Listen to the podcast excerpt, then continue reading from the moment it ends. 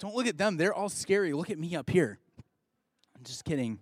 All right. So how many of you guys noticed that there is a table in the front? Yeah. And how many of you are like, I'm hungry and I need some of that food? Yeah, me too. So I got, um, there's actually some snacks in the back. So parents, if you're like kids are dying and whatever else, there's some water and some juices and all kinds of stuff like that. But we are doing something today called communion. Do you guys, have you guys ever heard that word communion? It's really big and long, and it says it's really long, right? Like it's it's a really long word, and it says communion and, and, and what. Do you guys know what that means? You don't know what communion means or what we do? Yeah, see, this is why we're here. This is why we're all together.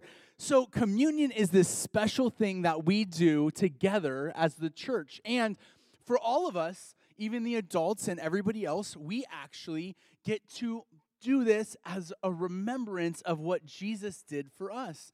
And as a part of gathering together, how many of you guys have ever heard the community, the word community? Yeah, it's like the people that we hang out with, our friends and our neighbors and the people around us. And communion is when we spend time with the people in our community and with the people around us. And so why do you think we have like a weird small snack in the middle of church on Sundays sometimes for the grown-ups? Do you think they get really hungry? I think they do, but that's why we have tacos. Yeah, I don't know that this is really that much like. Like, if I give you one goldfish, would you be, like, not hungry anymore? No? Really? Like, you'd be fine. You'd be like, yeah, I got a gold. Who wants a goldfish? Like, I'm I'm offering goldfish right now. Boom. Goldfish. Goldfish. Mmm. Who wants a goldfish? I got a goldfish. Right? But is that goldfish going to make you, oh, we dropped it. Ah, don't eat it off the floor. That's gross. I saw that. I saw you try to eat it off the floor. Oh, my goodness. All right. Come get one, Hudson. I can't reach all the way over there. Oh, my goodness. No, no, no. All right. If you already had one, you can't have more. Like, uh, that's not how this works. So, all right, take a seat, take a seat. So we have this weird meal in the middle of service. Well, there's this story that I want to tell you, and it's about Jesus. And Jesus, Je- you you ate it. Oh, man. Trouble, man. Sorry, Stephen. I apologize. um, we... We um, there's a story about Jesus, and Jesus had some followers. You guys know what Jesus' followers' names were? There's twelve of them. It starts with a D, and it goes disciple. Anybody? The disciples. Oh, leave it to the kindergartners to give you the answers. And the twelve disciples. Hey guys, shh. Um, so there were twelve disciples, and the disciples hung out with Jesus a lot, and one night when Jesus was about ready to go die on the cross, he gathered them all around, and they had a big meal together, and he said, and he said to them, oh, let's eat, let's have some time together, and he took the bread, and he took the bread, and he broke it, and he said, this is my body. Weird. No, it was bread, duh, right? No, he said, this is my body, and it's broken for you. Now, why do you think Jesus would say something like that, that his body was broken? Was his body broken? No, not yet. But he knew he was going to go and die on the cross for us, and his body was going to be broken. And then he, at the end of dinner, he took up the cup of the juice just like this. Oh, the juice. And the juice was... Oh, and he's like, oh, this is this is my blood. Oh, blood. Do you guys drink blood? Is that something you guys do? No, you don't? You're not, none of you are vampires? Uh, some of you wake up in the middle of the night just like that, though. I bet, I bet you do. You like like to hang out in the middle of the night when it's still dark outside. Um, but he took the blood and he the, the juice and he said, this is my blood now, and it's shed for you. Why do you guys think he said, and it's shed for you? Did he shed his blood for us? Yeah, he did actually. On the cross, he shed his blood. And so, and then he said, do this and remember it's me. And whenever you eat this bread and drink this cup, you proclaim my death until I come again. we actually gather together to say, we remember that Jesus died for us because he loves us so much that he wants us to know him and love him. And every time we take this little snack in the middle, this snack break in the middle of church, it's to remember Jesus. And so parents, you guys get to decide with your kids that this is something that we do as followers of God. This is something that we do as a community, as people who love God and know God and trust God. And so if you feel like your kids are ready for that, um, then they're welcome to the table.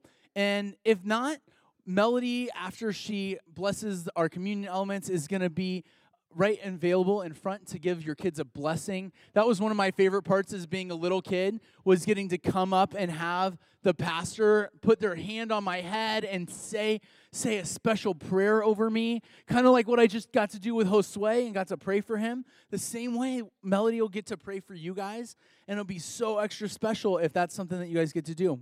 Cool? So now we're going to go into a time of communion. So I'm going to send you guys back, and if you have stuff on the floor, we're just going to pick up the stuff on the floor real fast, and you can steal those goldfish, Blake. Do it. And who wants who wants the juice? Juice. Joshua, you are the best listener. Good job. There's more juice in the back, all right, bud? All right, and I'll hand it off to Melody. All right.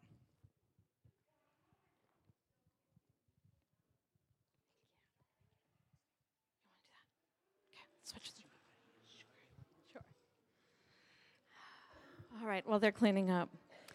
We get to come to this sacred table not because you must, but because you may. Come to testify not that you are righteous, but that you sincerely love the Lord Jesus Christ and desire to be his true disciples.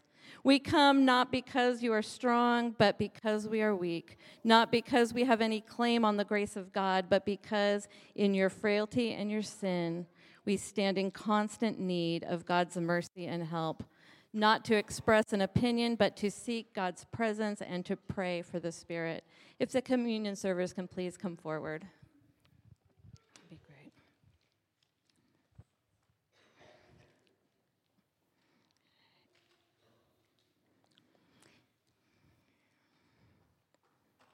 Hear the words of our Lord Jesus Christ as they are delivered by the Apostle Paul. For I received from the Lord what I also handed on to you, that the Lord Jesus, on the night when he was betrayed, he took a loaf of bread, and when he had given thanks, he broke it and said, "This is my body that is for you. Do this in remembrance of me." And in the same way, he took the cup after supper, saying, "This cup is the new covenant in my blood. Do this as often as you drink it in remembrance of me. For as often as you eat this bread and drink this cup, you proclaim the Lord's death until he comes." The table is open. You can come when you are ready. Now we get to hear from our beloved Jay as he gets to ex- tell us about some of his adventures. So let me pray for him as he comes and shares. Heavenly Father, God, just lift up Jay to you. Thank you for the way that you have blessed and gifted him, that you have led him to our congregation to lead us in worship, but also, Lord, the passions that you stir in his heart for the world, for your people, for brokenness, and for healing, Lord. Just give this time to you. Would your word speak through him and in him, in your name. Amen. Amen. Well, good morning. You guys doing all right?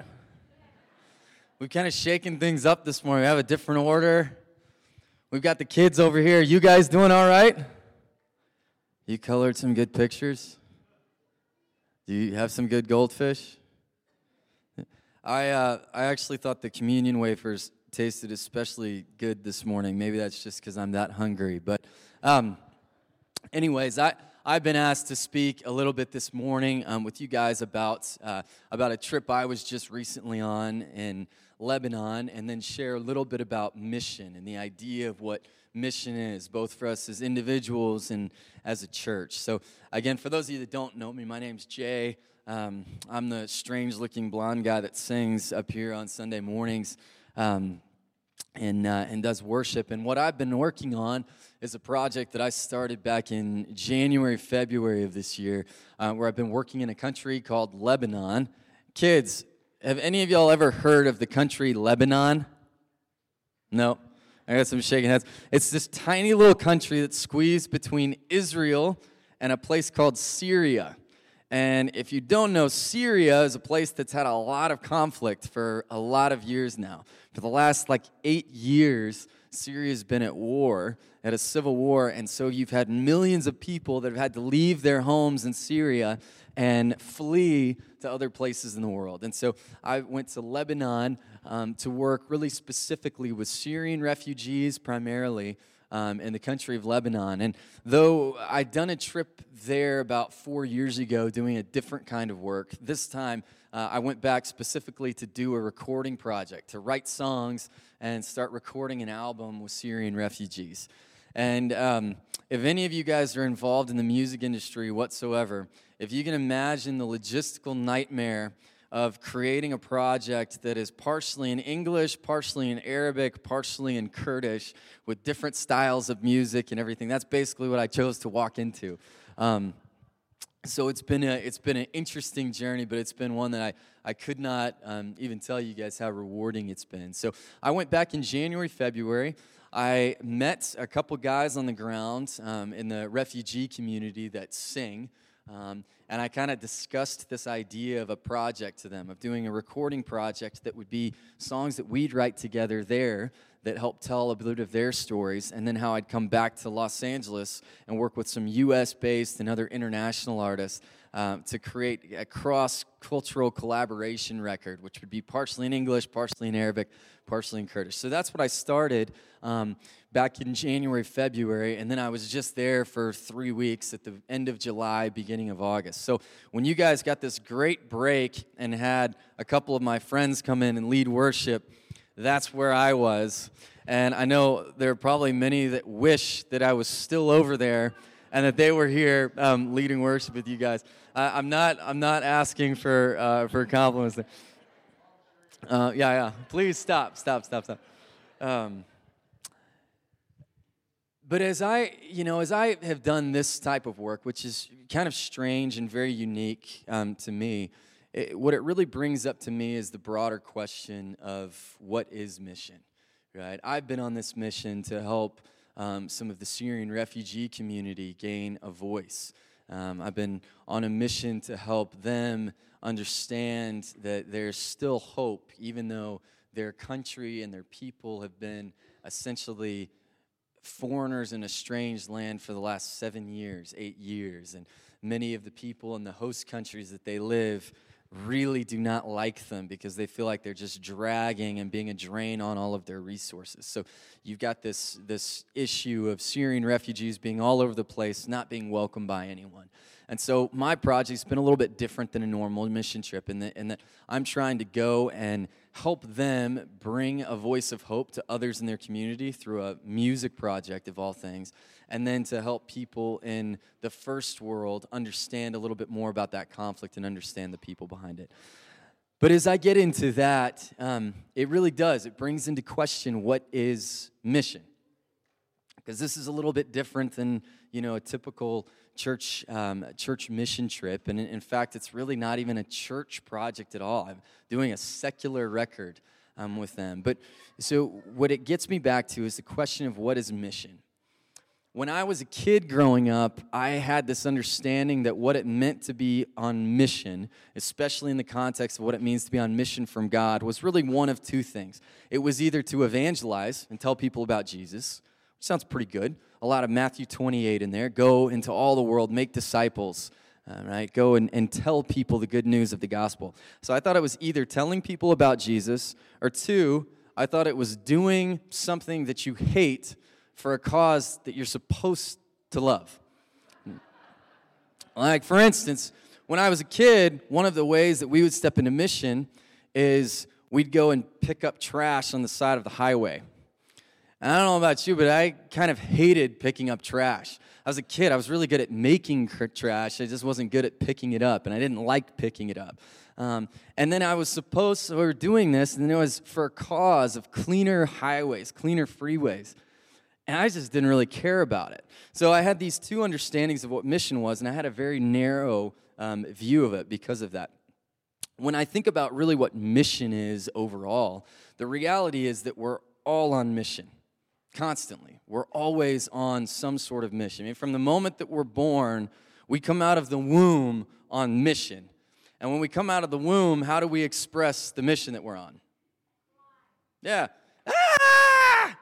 That is how we express our mission, because our mission in that moment is, I was just in a warm, comfortable, happy place. You have pushed me into this world that is uncomfortable, that I don't like, that's too bright. I'm hungry, I'm thirsty, I'm tired, and I'm hangry all at the same time.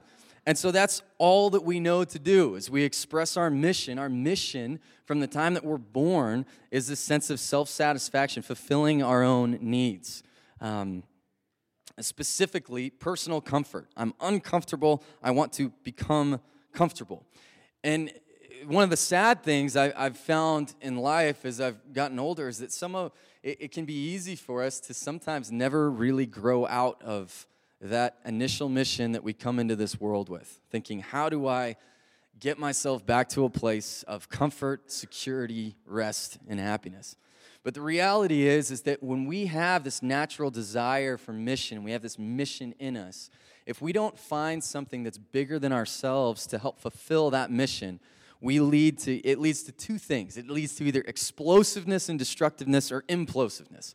And I know y'all that have kids know this. If you have your three-year-old boys in a house with nothing to do, with no mission, they're just going to run around and they're going to destroy the place. They're going to tear it up. Has anyone ever experienced that? Um, so for kids running around, tearing up a place, we find ways to give them missions to keep them from being destructive. Like, you're destroying everything. There's soccer. You know, you can go on a field and you can engage in some other kind of mission instead of tearing up the house. Or if you have the kid that uh, is just complaining all the time, complaining kids or complaining adolescents, complaining teenagers, there's music.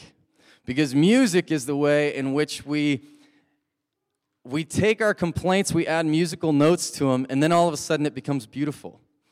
Right? I always found this amazing. I was thinking about this this week. I was thinking, if you've ever had a friend that has had, maybe maybe they went through a breakup or something, and they just can't get over it. And you're always just thinking, get over yourself, man. It's time to move on with your life, right? And it's just very annoying when you have that friend. But then all of a sudden, when Adele comes on, and she sings, hello, it's me, we think it's the most beautiful thing in the world. So with music, we found a way to actually turn our complaints into multi-million dollar industries, and it's great. But that's one way that we can take this natural desire that we have for mission, give it a practical uh, a practical outlet, and all of a sudden you can take something that would be explosive or implosive, and you can give it purpose. When we grow up, as we continue to develop, we move from this place where we're not self-sufficient at all, we constantly need other people to take care of us, to all of a place where we build more and more self-sufficiency. sixteen, you can start driving a car. You don't need mom and dad to drive you everywhere. You start this journey of self-sufficiency. You can feed yourself. You get older. You get your first job. You start to pay your bills. You can become self-sufficient. And many of us as Christians can sometimes get to this place where we revel in our self-sufficiency, and then we never move to the next step. Self-sufficiency is a beautiful thing, and it's a good part, it's a good thing developmentally for us to be on mission to learn how to take care of ourselves. But after that, the world becomes significantly less fulfilling when that becomes our end goal, is to take care of ourselves. And then as parents, you guys know this. When you start to step into something where you create new life and you take care of someone else, you take care of something else that's bigger than yourself, as much of a headache as it is so many times, that becomes the most fulfilling thing in your life. And, uh, you know, I know many times you might think you would love to kick your three-year-old out of the house and have a vacation for a while, but then you get five days away, and what do you want? You want to be back with that child because there's a mission that's bigger than yourself in your life now. Um, so what is the, the thing, the mission that's after self-sufficiency? And I think, again, in church, you had my narrow understanding that's either telling people about Jesus or doing things you hate for a purpose that's good. I think John ten ten is where we really hear encapsulated in one thing is the mission of Jesus on this, this world. And Jesus says that the thief comes only to steal, kill, and destroy. But I have come that they may have life and have it to the full. And if we wanted to sum up what mission is for us, not just as individuals, but as Christians and as a church, that's really the biggest part of our mission, is to come that those around us may have a life and have it to the full.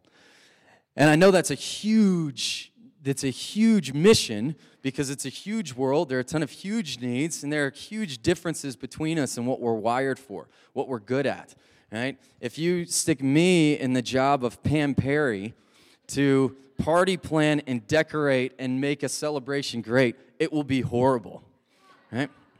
I don't know. Maybe Pam Perry could get up and play, uh, play some worship songs, and maybe she'd be great at it. I don't know. I've never heard her sing. But there's something about us finding our niche, finding something that we love, doing it with excellence, and then through that bringing life to the people around us and the community around us. I think it can be really easy almost for us to over-spiritualize mission to the point that we make it so much, uh, we tie it so closely to theology that we lose that element that Jesus says our mission is to come that those around us may have life and have it to the full. I think really with missions, we have three main categories that we think of. We we think the primary one would be meeting immediate needs. This is World Vision. This is bringing clean water projects, helping with shelter like Josue was talking about, building shelter for people that don't have it, bringing water, bringing food. Um, then we have the second one that would be the evangelism side, speaking the truth, bringing the gospel, sharing the good news.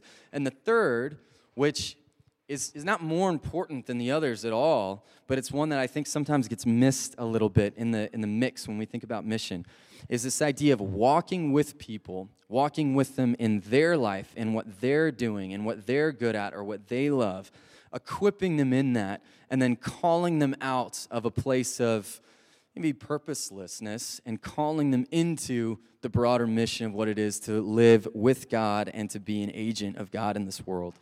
Um, there's this last passage that I don't have time to read, just, just for time's sake, but the Road to Emmaus, where Jesus has died, uh, he's risen from the dead, but he hasn't made himself known to everybody yet. Right? A couple of the women that were following Jesus have seen him, have carried this report to the disciples. A couple of the disciples have seen the empty tomb, but they don't really know what to think about it. And then you have these two followers of Jesus that say they're on the road walking to Emmaus, and all of a sudden, Jesus appears and starts walking with them. And it says that the, the scriptures say that uh, God shielded from their eyes who he was. They didn't know it was Jesus, but Jesus started walking with them. And then it says this, they, he starts asking them about what's going on. They talk about the despair of, we had this teacher um, that we thought was the Messiah, but then he was crucified and he's dead. But now we hear these confusing reports that he might be alive again.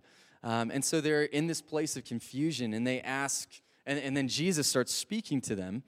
And it says that Jesus opened all of the scriptures to them and started walking through the Old Testament and the law and the prophets and teaching them how all of the scriptures were pointing to Jesus. And then at the end, he leaves, he disappears from them, and then their eyes are open and they realize that it was Jesus walking with them. And the takeaway from that passage that I'd always heard is that they have this moment afterwards where they say, were our hearts not burning within us when he opened the scriptures to us and showed us um, how the Bible pointed to Jesus? And what I had always heard about the meaning of that was that if you read the Bible, passion is going to burn inside of you, and you're going to come alive as a person. But then I tested that, and I was a, you know, I was a teenager. I'd read the Bible, and I wouldn't feel the sense of burning within me. I wouldn't feel the sense of being fully alive within me. But where I would find that sense of being alive was I had a coach in my life who was a follower of Jesus. And that coach was an excellent coach. He was an amazing soccer coach, and I loved following him. He pushed us hard on the field, but then he would talk to me about his faith, and he would talk to me about how his faith in Jesus actually drove him to excellence on the soccer field, and how the things that we were learning on the soccer field revealed so many things about God. And I knew another guy that was a worship leader. He was great at music, and I was starting to write songs, and he would talk to me about how music points to God and points to the God that loves us. And so I was really thinking about this passage again, and I think there's maybe something that we've missed in this passage of the Road to Emmaus that really can tie into what mission is for us individually and as a church. And that's this. These followers of Jesus, these two men, they knew the Scriptures. They knew the teachings of the Scriptures. They loved it in their culture. They would talk about it. They would argue about what it meant, what different passages meant. They would talk about what that would mean for the future.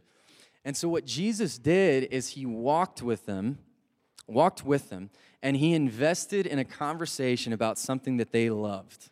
They loved the Scriptures. He invested in that conversation about the Scriptures, and through that, he showed them that that all pointed to God, not only God, but it pointed to the truth of the gospel and Jesus dying for our sins and rising again. And I think there's something powerful that we can think of as a takeaway for ministry that I've experienced with this project in Lebanon, is that if we walk with somebody in something that they love, and we show how what they love points to the God that loves them, we can be involved in a mission that can actually lead them to a place where they can say, were our hearts not burning within us when we heard our football coach tell us about the God that drives him to excellence on the football field? When we walk with our teacher that shows us how her relationship with God drives her to love what she's doing teaching, or that the, uh, we followed and we walked with the businessman whose relationship with God taught him how to be an amazing C E O and how to be both innovative and developmental and creative with his business, and also how to treat his employees well. Or how we found that Pam and Terry, who set up events all over this community, and they bring life to these parties, and they bring life to celebrations. How were our hearts not burning within us when we went to that wedding and we experienced God through the celebration of two people coming together? And so that would be my encouragement for us. We all know that part of mission is evangelism. We all know part of mission is solving people's immediate needs. But I would encourage us to think about ways in which we can step into, through whatever our sphere of influence is, we can step into something where we just breathe life into the sphere of influence that God has given us, and we see what God might do with that. Um, so if you would pray with me. Um, Father, I thank you for this morning. I thank you for um, just your faithfulness to show up in ways that are different than we would ever expect, and that are better than we could ever plan. Um, and Father, I pray this morning that you would stir in us the desire to look at the world around us, look at the families around us, look at our community here in Simi Covenant, look at our community that is doing things in Mexico, look at our community that is doing things in Lebanon and across the world, and find ways that we can plug ourselves into mission and stepping into breathing life into the community and the world around us. Um, Father, I pray that you would be with us as we um, continue in worship, um, that these songs that we sing would be more than just songs, but that they would be declarations of your truth, declarations of your love for us, and declarations of um, the wonder of what it is to walk um, in the footsteps of Jesus and to walk with you in life. And we pray this um, in Jesus' name, amen. We're also going to take this time, if we would go ahead and have the ushers come forward as we sing this next song. As we sing um, this next song to start, I'd love for you guys to stay seated and really think about um, some things in your life that this might draw to draw to mind. And as we step into this time of offering, um, if you'd stay seated for the beginning of it, and then we'll stand together and worship.